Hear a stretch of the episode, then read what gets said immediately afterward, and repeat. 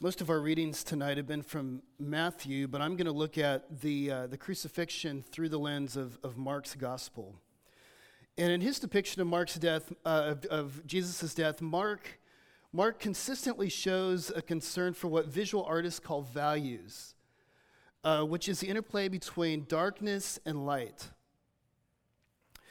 And so, for example, uh, you know, every, at, all, at every crucial event in the crucifixion of Jesus, according to Mark, it, everything happens in the darkness.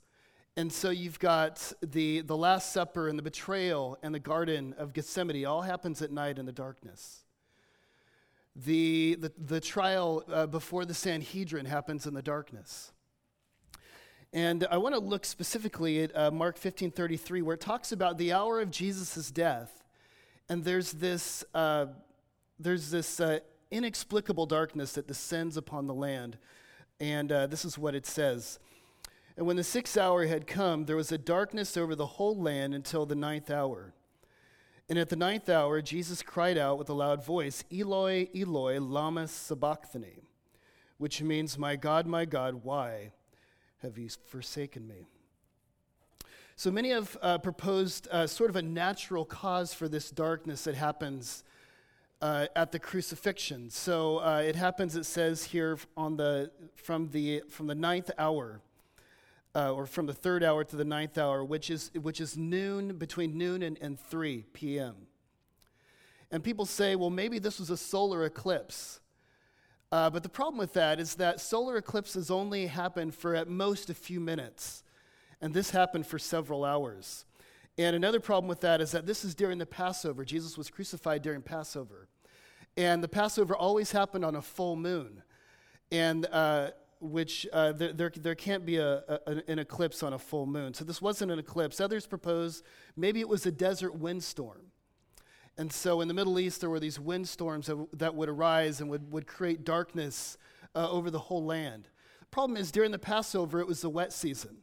And uh, windstorms never happen during the wet season, almost never happen during the wet season. So this, this wasn't, uh, it, it can't be explained through natural causes. This is a supernatural darkness. This was a darkness that was deeply symbolic. The question is, what, what was it symbolic of, this darkness over all the land? Well, in the Bible, darkness is symbolic of sin. And so it says when somebody is in sin, they're walking in darkness.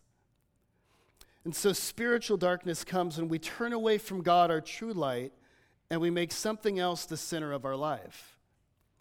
And so in the Bible, God uh, sometimes is uh, described as the sun. And the sun gives visual uh, light, you know, it, it provides uh, life and for things to have vitality. And when, when, you, when, when you orbit around the sun, you, have, you experience the sun's light and the sun's vitality. But if you orbit your life around something else, you lose the sun's light. And it's the same with God. If we orbit our life around career, if we orbit our life around uh, something else besides God, we're in darkness. We're cold. We're groping around. I don't, I don't know if you've ever experienced total darkness. I remember being in the caves here uh, up by Mountain View, and they turn off the lights and it's total darkness. I remember tripping on a rock and just experiencing this disorientation. Uh, you can't see yourself, you can't see your hands in front of your face. And the Bible says this is what it's like to live in sin. When you orbit your life around something other than God, you're in the darkness. You don't know who you are. You, don't, you, you feel isolated. You're isolated from others and God. But also in the Bible, uh, darkness is symbolic of God's judgment. And so the best example of this is way back at the very first Passover in Egypt. You remember all the plagues. And the second to the last plague was all the land was covered in darkness. Which I think is what's going on here. When Jesus dies from the sixth hour to the ninth hour, the whole land is covered in darkness. It's a sign of God's judgment on human sin. But here's the question who, who experiences the darkness here? Who experiences the, the coldness and the isolation? Well, the answer is it's Jesus. Because when the darkness descends, the supernatural symbolic darkness descends, Jesus cries out, My God, my God, why are, have you forsaken me? What's going on here? Jesus is experiencing the darkness that we deserved. Jesus is experiencing the darkness of being cut off from God's life. Jesus is experiencing God's judgment. The one who knew no sin, the one who always had a perfect relationship with the Father.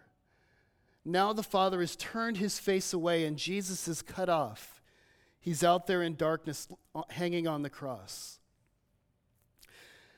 But what's the answer to the question, My God, my God, why have you forsaken me? Why is God forsaking Jesus here? And the answer is for you and for me.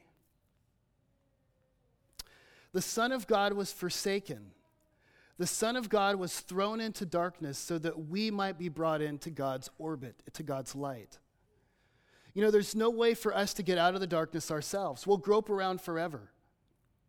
The only way for us to get out of the dark is for Jesus to plunge himself into the dark. And on that cross, he cried out, My God, my God, why have you forsaken me? The, the judge was judged so that we might be brought into the light. And there's a perfect illustration of, of how Jesus does this. Right when Jesus is crucified, what happens? The veil of the temple is, in, was, is uh, ripped in half. And so the light of God's glory in the temple was hidden by that veil, symbolizing we can't go into God's light on our own. But when Jesus dies on the cross, the veil is torn in two, and we're able to walk into the light of God's presence. Jesus was hurled into darkness so that we might be brought into God's light. This is God's salvation. And this is what we're thinking about here tonight. We're going to take communion. And, and a communion is a time when we can come into God's light through the work of Jesus Christ on the cross. And so I'm going to ask the ushers if you'd come forward. Uh, we're going to ask you all to, to, to line up, and, and, and they'll dismiss you row by row. But on the night that Jesus was betrayed, he took the bread and he broke it. And he says, This is my body broken for you. This is my body cast in the, into the darkness for you.